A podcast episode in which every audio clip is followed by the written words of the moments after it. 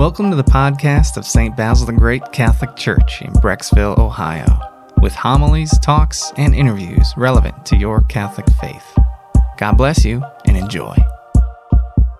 We are blessed to have with us today Jeff Campbell of the Diocesan Social Action Office. Welcome to St. Basil's, Jeff. I also want to welcome our Social Action Director for the Diocese, Diane Zabasnik, as well, here towards the front row. So glad to have her support here as well. Just want to thank the Social Concerns Commission for the invitation. Diane and I were at a meeting at Barb Bilovich's house a few months ago as they were discerning how to carry out the call of Laudato Si and care for God's creation as a theme this year for the Social Concerns Commission. And what a beautiful way to start off that theme this year with this Mass, to gather in prayer, much as Laudato Si calls us to. Because it's what I'll point out to you over the next several slides is that Pope Francis is not just simply, and also in some ways as Father Walt pointed out about St. Francis of Assisi, that this isn't just about being environmentalists who happen to go to church as well. It's about our love relationship with God as we live it out in relationship with Christ and then relationship with each other and the world. But trying to look at some themes that lie at the roots of Laudato Si, I'm just titling these reflections as I do most of my talks about Laudato Si, Encountering God and Healing Creation in Laudato Si. Encountering God and Healing Creation in Laudato Si. Everything is connected, and everything is a caress of God. And most of those sections of the title, in one way or another, are excerpts of quotes from the encyclical. So first and foremost, this is encounter with God. This is about our relationship with God, about God being the author of all creation. It's also about that humanity is a privileged and special creation in all of creation that's been given self-consciousness, awareness, choiceful responsibility, a sense of morality, ethic, relationship, intelligence, faith, and reason, all of which to use at the service of fulfilling God's act of creation and accompanying creation in their fulfillment. So Cardinal Peter Turkson from Ghana, West Africa, he's the head of what now is the Dicastery for Integral Ecology at the Vatican. It used to be the Pontifical Council for Peace and Justice. Pope Francis did a little shuffling around and renaming of pontifical councils as dicasteries so that they might actually work a little bit more integrally together. So Cardinal Turkson was one of the leading contributors to Pope Francis's work and research and compiling of works from the different bishops' conferences from all around the world. And so Cardinal Turkson, when he talks about Laudato Si, he talks about the 7 C's of Laudato Si. And he starts off with saying that this encyclical is completely within the continuity of all the Church's social and moral teaching and faith teaching. So it's in complete continuity with the magisterium of the Church. And as I get in the next slide, I'll show one way in which a few people have reacted to Laudato Si to suggest that somehow it's not in full continuity with the full teaching of the Church, but it certainly is. And then in terms of collegiality, if you've done much academic reading at all, if you've worked towards an advanced degree, or just if you're a pretty avid reader, you might know that at times it's really important to pay attention to the footnotes.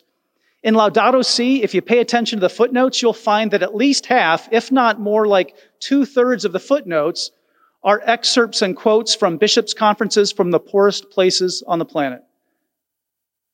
The Bishops' Conference of Africa, the Bishops' Conferences of Latin America, the Bishops' Conference of Asia, the Bishops' Conference of the South Pacific. How profound an example of servant leadership and also listening and dialogue within the Church, but to be in dialogue with the bishops' conferences in the poorest places in the world. That's a tremendous witness and example that's woven into the fabric of Laudato Si that we should not underestimate, because as far as our global conversation, or in some ways lack thereof, around our current climate circumstances and ecological crisis, there's not enough dialogue going on, and Pope Francis is witnessing to the dialogue that he's calling for. So a wonderful example of collegiality in the Church. Another theme is care, that this isn't just about environmental stewardship or energy efficiency and land conservation. It's about relational care. The word relationship is actually used 67 times in Laudato Si out of a 111-page document. So more than every other page has the word relationship in it. And that relationship is to be marked with care. And we heard in the gospel, basically, what is the greatest commandment? To love the Lord your God with all your heart, soul, strength, and mind. Same sentence, no punctuation, same idea, and love your neighbor as yourself. And we tend to be so quickly rote in our recitation of love God, love self, love neighbor. And really what Pope Francis is suggesting to us is to consider adding on to that, very much in the spirit of the gospel, Christ's example, and the teaching of the church, love God, love self, love neighbor, and same sentence, no punctuation, and all of creation. In some ways, I think he's asking us to add to our kind of Catholic common parlance to love all creation, to love God, love self, love neighbor, and all creation. As I mentioned about the collegiality with the footnotes and Pope Francis and Cardinal Turkson being in dialogue with the bishops' conferences from the poorest parts of the world, that conversation is actually emphasized throughout chapter 5, I believe. Chapter 5 has several strong emphases on dialogue that run throughout the chapter. And it's about conversation happening at every part and level of society, and especially between the faith community, between organized religion, and also the scientific community. So, but then also conversation with indigenous peoples and the poorest countries on the planet. Pope Francis early on in the encyclical says that this is a conversation that is relevant to everyone. It affects the entire planet, all people and all things on it. And therefore, it has to be a conversation that includes everyone. And Pope Francis is so adamant about dialogue as a method in the church and also in the world and our global circumstances, and in this instance as well.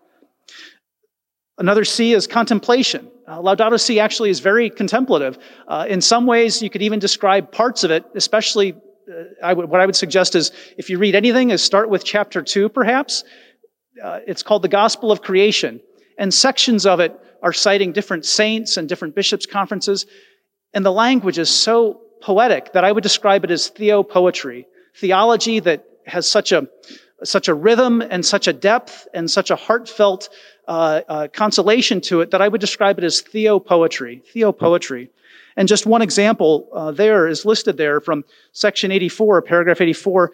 The entire material universe speaks of God's love. Everything is, as it were, a caress of God. Just beautiful. Like some who came in just before Mass and pointed out the sunset and saying that we almost don't even need to say anything today about this Mass and care for God's creation because the sunset in some ways speaks for itself.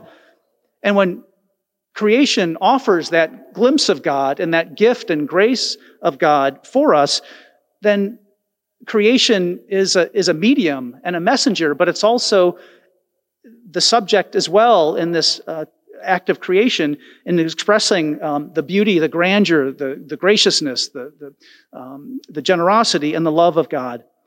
The last C that Cardinal Turkson mentions is citizenship, that we need to see ourselves more and more as ecological citizens, that we're not only citizens of a nation state, and he's not trying to tear down our current global structure of nation states or challenge anybody's nationality, but that we're also to see ourselves as ecological citizens. We are citizens of a planet. Basically, we are active members who are called to a level of participation and responsibility. And that seems pretty understandable. We're called to be active members in participation and in responsibility because much of this earth, in the Church's teaching, we would look at realities such as air and water and soil and global climate as universal goods or shared commons, that no nation state owns all the air, no nation state owns all the water, no nation state owns all the soil. It's a shared commons. It's a universal good. And the Church teaching and social teaching has always seen that realities like that are a shared commons. Now, I just also want to point out whenever I speak about Laudato Si that there are some myths, unfortunate myths about Laudato Si, and it's important to probably clear the air on this before we get too much into the details of it. But there are some of the Church, I mentioned Cardinal Turkson's first C about continuity with the teaching and magisterium of the Church. We've gotten feedback from a few parishes say we haven't really thought much about Laudato Si yet. Some people have said because they don't find it, or they have heard at least, they haven't necessarily read it, but they've heard that somehow it is not fully consistent with the church, with the church's respect life teaching. That's not true at all. Not true at all. And actually, if you read it, what you'll find is that Pope Francis is certainly fully upholding our church's life teaching and respect life ethic. And in fact, he's in dialogue with the scientific community, with some non-governmental organizations, where at any time when the conversation begins about climate change, one of the first issues they talk about is population, human population, overcrowding. And they begin to talk about other answers, or what they would argue as other answers of population control, meaning either abortion on a larger scale or contraception. And Pope Francis is saying that actually if we practice the church's teaching, if we practice greater equity and justice in our individual and social relationships and economic and political relationships with each other, and if we practice what the term that he uses is integral development, that we have a more just and equitable economy, if we practice that, and what I'll point out is just even with an example of Catholic Relief Services, one of the first things they do in any community that they work in is they focus on the education and life opportunities for the mothers and the women and the girls.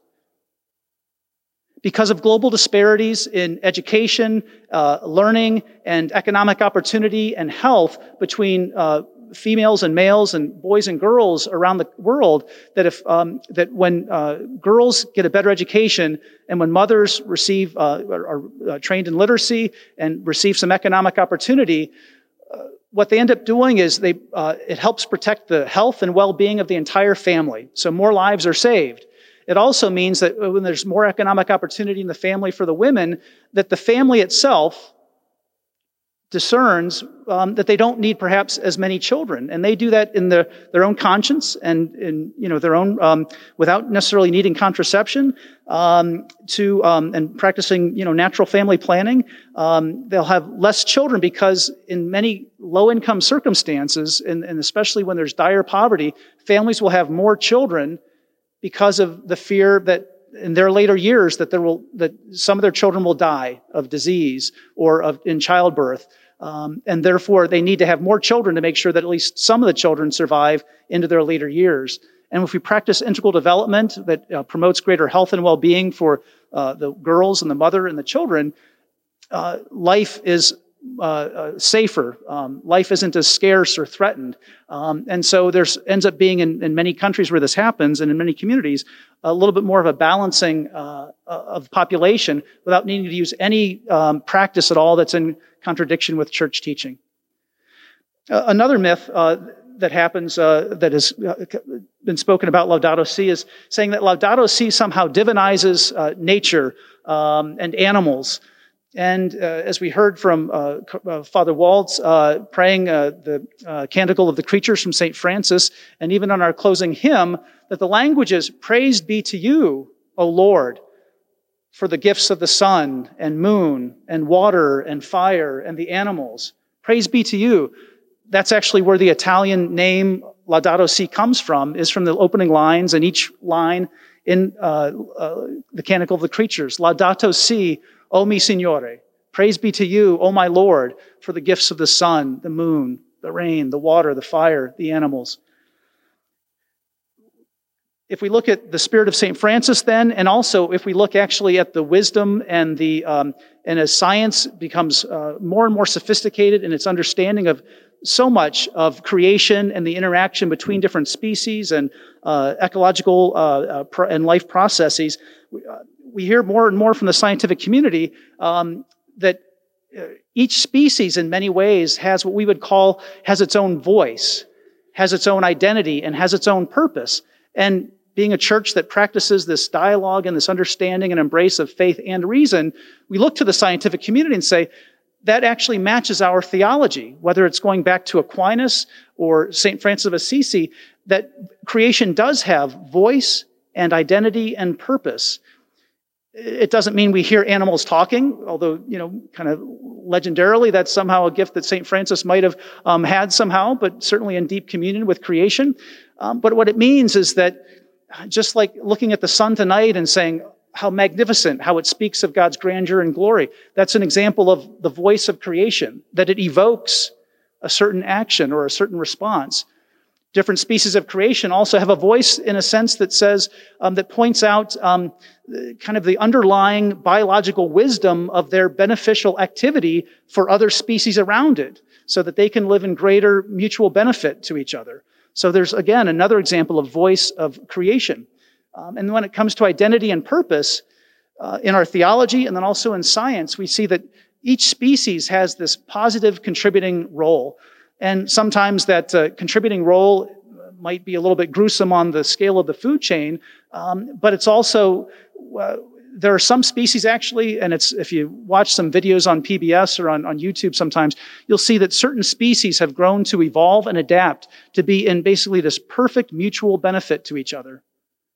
There's actually, at the bottom of the ocean floor, there's one type of a very spindly kind of crab that's actually blind.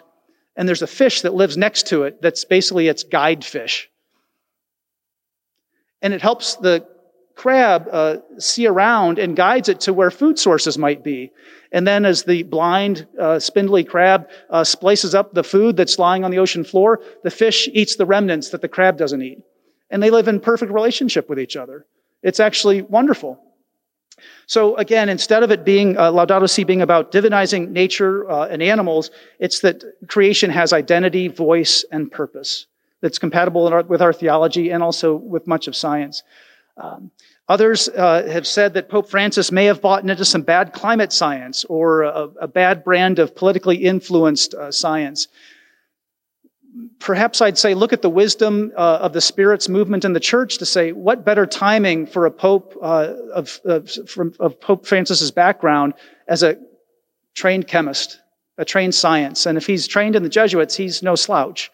Let's admit that. And also that the Vatican has one of the best observatories and scientific labs in the world. And that Vatican Observatory is not just there to once a year look up to the heavens and the alignments of the stars and the planets to determine when Easter falls. It's there as a legitimate scientific entity, a scientific institution. Many of our Catholic colleges and universities around the world, in this country, even in Ohio, have some of the best scientific research institutes that science can afford us. For those who would argue that Laudato Si is only based on the arguments about human-induced or anthropocentric human-induced climate change, that term is only used in Laudato Si 11 times. And yet the term relationship is used 67 times. So in terms of what is really at emphasis, it's not simply only about the scientific observations about climate change, but it's about the emphasis on relationship. And if we are in genuine, inspired, Christ-centered relationship with all of creation, then regardless of what our view is about the science of climate change or about some of the politics affiliated with it, we would still be acting in a very caring, responsible, and relational way with the realities that creation and our planet are experiencing. We would still be acting in responsible and caring ways. The last is that some people have pointed out that Laudato Si might be too critical. There is one line where Pope Francis says, if things continue on this trajectory on our planet, we risk areas of the earth turning into an immense pile of filth. Now, if you've traveled much internationally, especially to poorer parts of the world, you will see at times, or if you've traveled along our certain highways and byways in this country where there are immense landfills, you will times at sea that immense pile of filth staring us in the face. But in other parts of the world, there are basically slum-dwelling communities that live off of the scraps of waste and the sewage of the cities that they're around. And there are these immense landfills, and people are living off of trying to repurpose and recycle the scraps from that. So there are places in Latin America where Pope Francis is from where he has seen those piles of filth getting worse and worse, not getting better and better and smaller and smaller. And that's in large part due to our rate and extent of consumption. Instead of finding a way to create as closer and closer to a zero waste economy, which why can't something be built and manufactured and produced in a way that leaves less waste in the process, that reduces emissions in the process? Certain items would be more expensive, but at the same time, can we practice less consumption? Do we need to consume so much to the point where Pope Francis would refer to it and does in Laudato Si as, in many ways, the developed world is a throwaway culture. is a throwaway culture. That's actually a quote that he uses in relationship to our church's respect life ethic. Because if we treat people as expendable and unnecessary and unimportant in the eyes of God and in the human community, whether it's the unborn, the frail elderly, those with severe disabilities or severe mental illness, if we see people in some ways, or even those on death row, if we see people as throwaway, then what's going to stop a human being from throwing away any number of goods and productions and belongings? And so he says our life ethic has to filter into our ethic of conservation, stewardship, and consumption.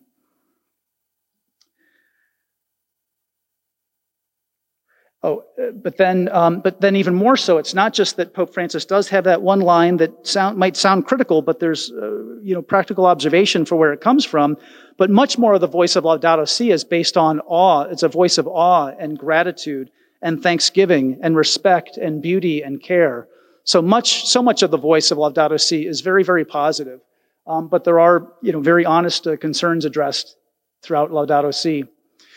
To connect Laudato Si and this care for God's creation to our Catholic roots and our Catholic theology and some of our Catholic practices, well, first of all, starting with the person of God, the Trinity, that God is creator, the Lord of the universe, the author of all creation.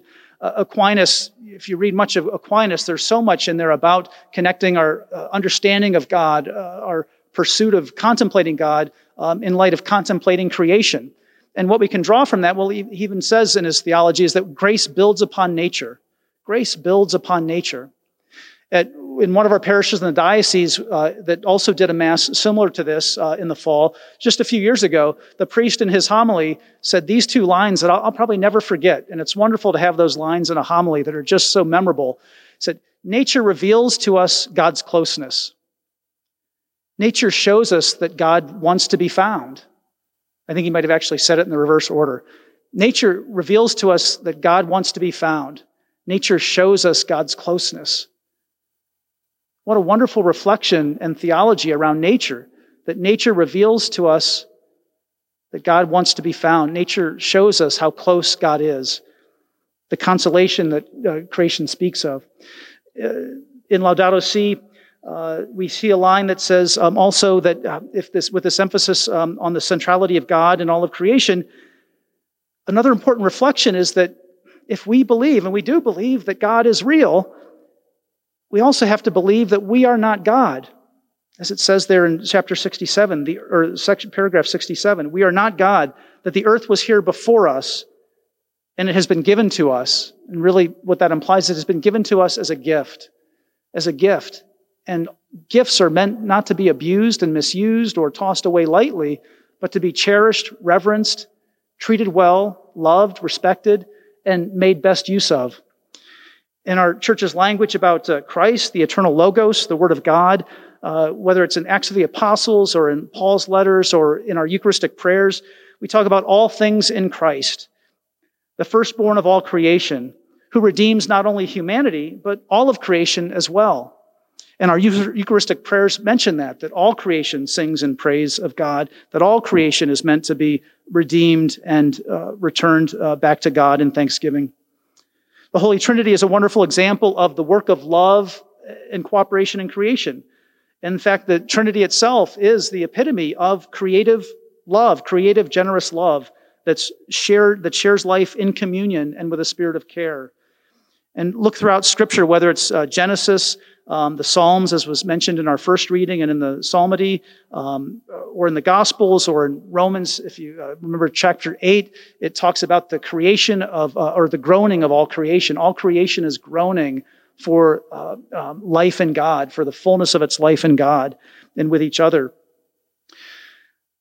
The fact that we practice the sacraments as a church, as a Catholic church, the sacramental theology behind the sacraments is that we live in a graced reality, that not only the sacraments contain the grace that instituted by Christ and blessed by the Holy Spirit, but that grace, the grace of the sacraments, reflects the graced reality that we live in, that grace is all around us. It's really the DNA, in some ways we could say, the spiritual, the spiritual and purposeful DNA that is tightly intertwined and interwoven with our biological DNA. And so, therefore, in each sacrament, there's some element of creation involved. The wheat of the earth, the fruit of the vine, water, flame. Each one of our sacraments, and also connected to the creative act with, human hands involved, either in blessing or in offering. So that our sacramentality reflects such phrases in Laudato Si, as in paragraph 236, in the Eucharist, all that has been created finds its greatest exaltation and its deepest thanks. Just beautiful, beautiful quotes that go back to what I mentioned about theopoetry. And then along with that, in the Mass, the Eucharistic prayers speaking about the union and redemption of all creation. And then I already mentioned as well about that the common goods of the earth, soil, air, water, that those are all universal goods as part of a shared commons that reflect our Catholic ethic that we refer to as the common good. What's the greatest good for all people? What's the greatest good for all life? Not just for the simple majority plus one, but what's the greatest good for all people, for all creation? Now, there's a term in Laudato Si called integral ecology. It's an important term to get to know in Laudato Si and to stick with those chapters. Integral ecology, I believe, is the center point, especially of chapter 4 of Laudato Si. And what Pope Francis points out is that the term ecology should not be simply limited to the environmental realm or the realm of the natural world. That ecology really is a descriptive term about the relationship, the systems, and the networks of the parts of that system. Therefore, if ecology is more about the relationships and the system and the network involved and the relationships in between, then he says we actually have a number of ecologies that we are living out, only one of which is the environmental ecology.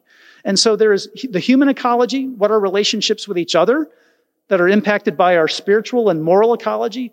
What is the well-being of our spiritual life, our moral relationships, and our moral ethic in this world? What is our cultural ecology, culture for better or worse, our kind of default behaviors, systems, and beliefs and expressions have either a positive or detrimental effect on our human community and the world. We have a political ecology, an economic ecology, then along with the environmental ecology. Now, we could end up looking at those ecologies in this Venn diagram. We could look at it for all, if you looked intently at the overlapping circles, and if you try to see through the top couple of circles, you would see a lot of small subsections. And really that's a symbol of, if those ecologies become fragmented, if our human ecology is out of line with our spiritual and moral ecology, if that's out of line with our political ecology or environmental ecology or economic ecology, if those are out of line, then our ecologies collectively become fragmented. They're not working together in fulfillment of the human person and human dignity and human life and benefit of all creation. And so in some ways, now also then with a Venn diagram, some people might then focus on the area of overlap, the area right in the middle where that question mark is. But a quote here about integral ecology that's telling about whether the central part of integral ecology is that central overlapping space are the two the extended quote on both sides of the diagram or both sides of the slide. Pope Francis writes, "We are faced not with two separate crises, one environmental and the other social, but rather one complex crisis, which is both social and environmental, and that impacts all of these different ecologies." He continues, "Strategies for a solution, then, demand an integrated approach to combating poverty, restoring dignity to the excluded, and at the same time, protecting nature." And I'm sure he also means when he's talking about restoring dignity to the excluded is that he's also talking about protecting and uplifting human life. So if these crises are connected and that the solutions need to be integrated, then what he is referring to really is basically what you can explain as the whole is greater than the sum of its parts. In integral ecology, the whole is greater than the sum of its parts. That when the ecologies are all working together for the benefit of human life, the human community, and all of creation, in relationship with God, that the whole venture, the whole effort, all the systems and networks and processes of our relationships are working for the greater good of human life and all creation. So what we can say then about integral ecology is that it's about whole persons. If each one of these is a part not only of human community, but each human person, along with others, when it's then that integral ecology would then be whole persons living in whole communities in holistic and just right relationships and ecologies with all of creation, and implied there from our perspective in the church with God as well. Whole persons living in whole communities in holistic and just right relationships and ecologies with all of creation. So that lets us get into the different chapters that I'll only mention just very, very briefly here, but to point out 6 chapters in Laudato Si. The first being, what is happening to our common home? What is happening to our common home? And what I would describe here is that in each chapter, I find actually a value or a principle that is part of what I would believe is a methodology that Pope Francis is suggesting to us for how to live out the spirit and heart of Laudato Si and integral ecology. And that in order to be open to and understand what is happening to our common home, in chapter 1, Pope Francis is saying we have to be able to encounter creation. We have to be in genuine encounter and relationship with creation. If we are in genuine encounter and relationship with creation, we have to be open to the realities that are happening to it.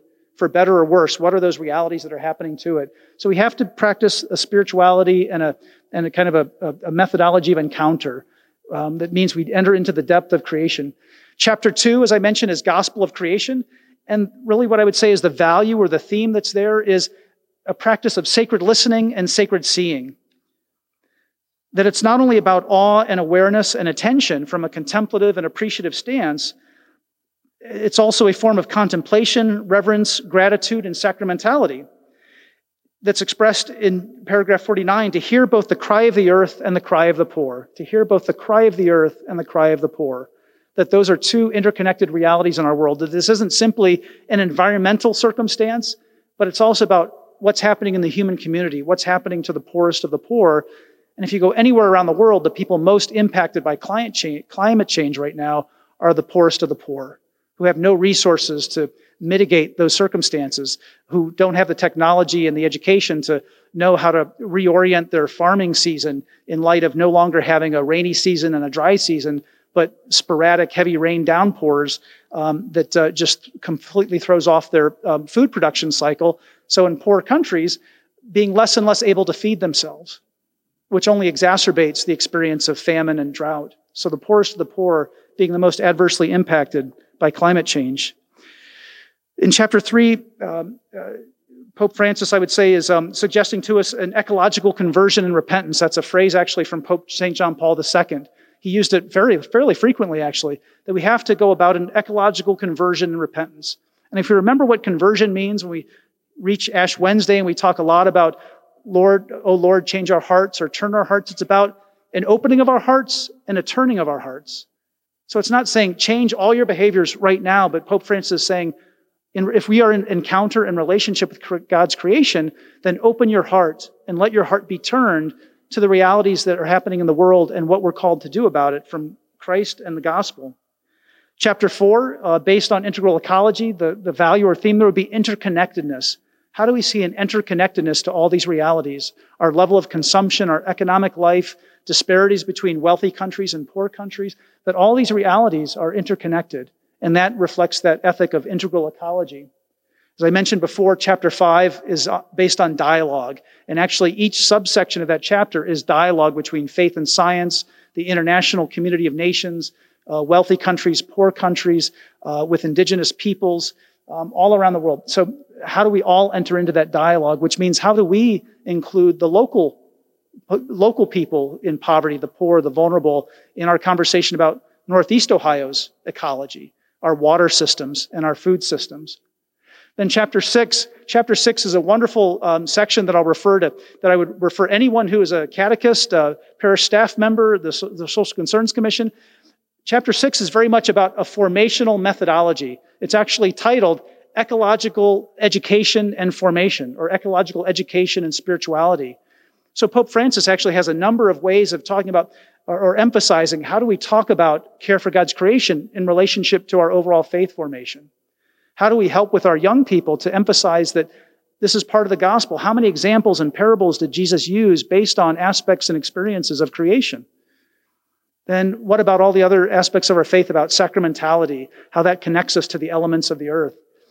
So with those six themes from the chapters, I would say that there's actually a methodology for how to live in relationship with God's creation, encounter, sacred listening, sacred seeing, being open to ecological conversion and repentance, interconnectedness, dialogue, and then ecological discipleship, solidarity, and hope. Two sets of images here similar to, well, the next slide will be more similar to the sunset this evening.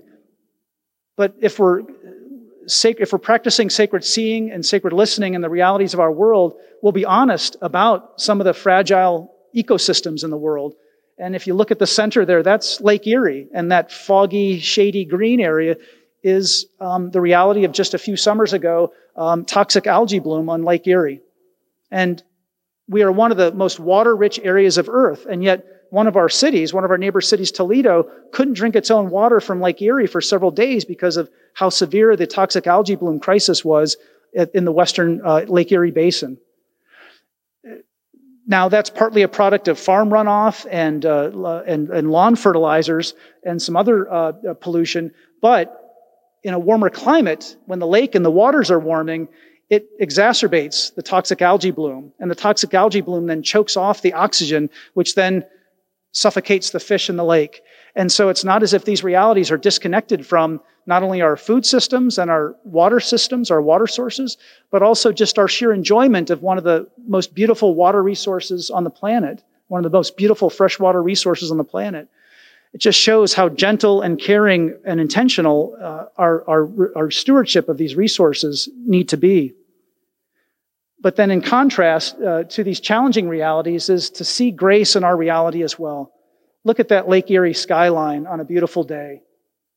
I love backpacking and being in the mountains at times when I can get away a little bit because, you know, Ohio's a little flat. And so you look over in the right-hand picture and just the image there on a mountain peak looking out over the horizon, so beautiful. And the glimpse of planet Earth that shows that in some ways we are such a small, connected community as a planetary community. And a sunset image in the lower left, and then children in another country playing in a field of flowers. Just how beautiful. So how important to see grace in our reality. Last thing I'll leave you here with is that I just think we only need to look back to our core cardinal virtues of faith, hope, and love, and a few quotes that tie those into how do we live in the spirit of Laudato Si and care for God's creation. So in the spirit of faith, care for creation is a Christian responsibility, as Pope Francis writes in section 64. If the simple fact of being human moves people to care for the environment of which they are part, then Christians, in their turn, realize that their responsibility within creation and their duty toward nature and the Creator are an essential part of their faith, In the spirit of hope, Pope Francis, near the end of Laudato Si, encourages us to not be overwhelmed by these challenges, but to go forth in hope, in the joy of our hope, and in union with creation. He writes, in the meantime, we come together to take charge or care of this home which has been entrusted to us, knowing that all the good which exists here will be taken up into the heavenly feast. In union with all creatures, we journey through this land seeking God. And let us sing as we go. May our struggles and our concerns for this planet never take away the joy of our hope. In the spirit of love, Pope Francis urges us to realize that care for creation is essential to Christian virtue. He writes, we all need an ecological conversion, an opening and a turning of heart, whereby the effects of our encounter with Jesus Christ become evident in our relationship with the world around us. Living our vocation to be protectors of God's handiwork is essential to a life of virtue. It is not an optional or a mere secondary aspect of our Christian experience. And therefore I conclude, similar to how Pope Francis asks of us, what is the world needing from us? And asking of us as Christians today, as Catholic Christians, as followers of Jesus Christ and his gospel, what is the world needing from us and asking us as Catholic Christians today? And Pope Francis phrases that question as, what kind of world do we want to leave to those who come after us? Especially the children who are now growing up, which are our own children, our own grandchildren. So hopefully these are some good thoughts to start off this year of reflection on care for God's creation. I hope it helps explain some of the terms and some of the rhyme and reason and purpose and theology of Laudato Si. And thank you for your time and attention to helping explore together Laudato Si. May it be a blessing to your parish experience and your life in Christ throughout this year and in the years to come.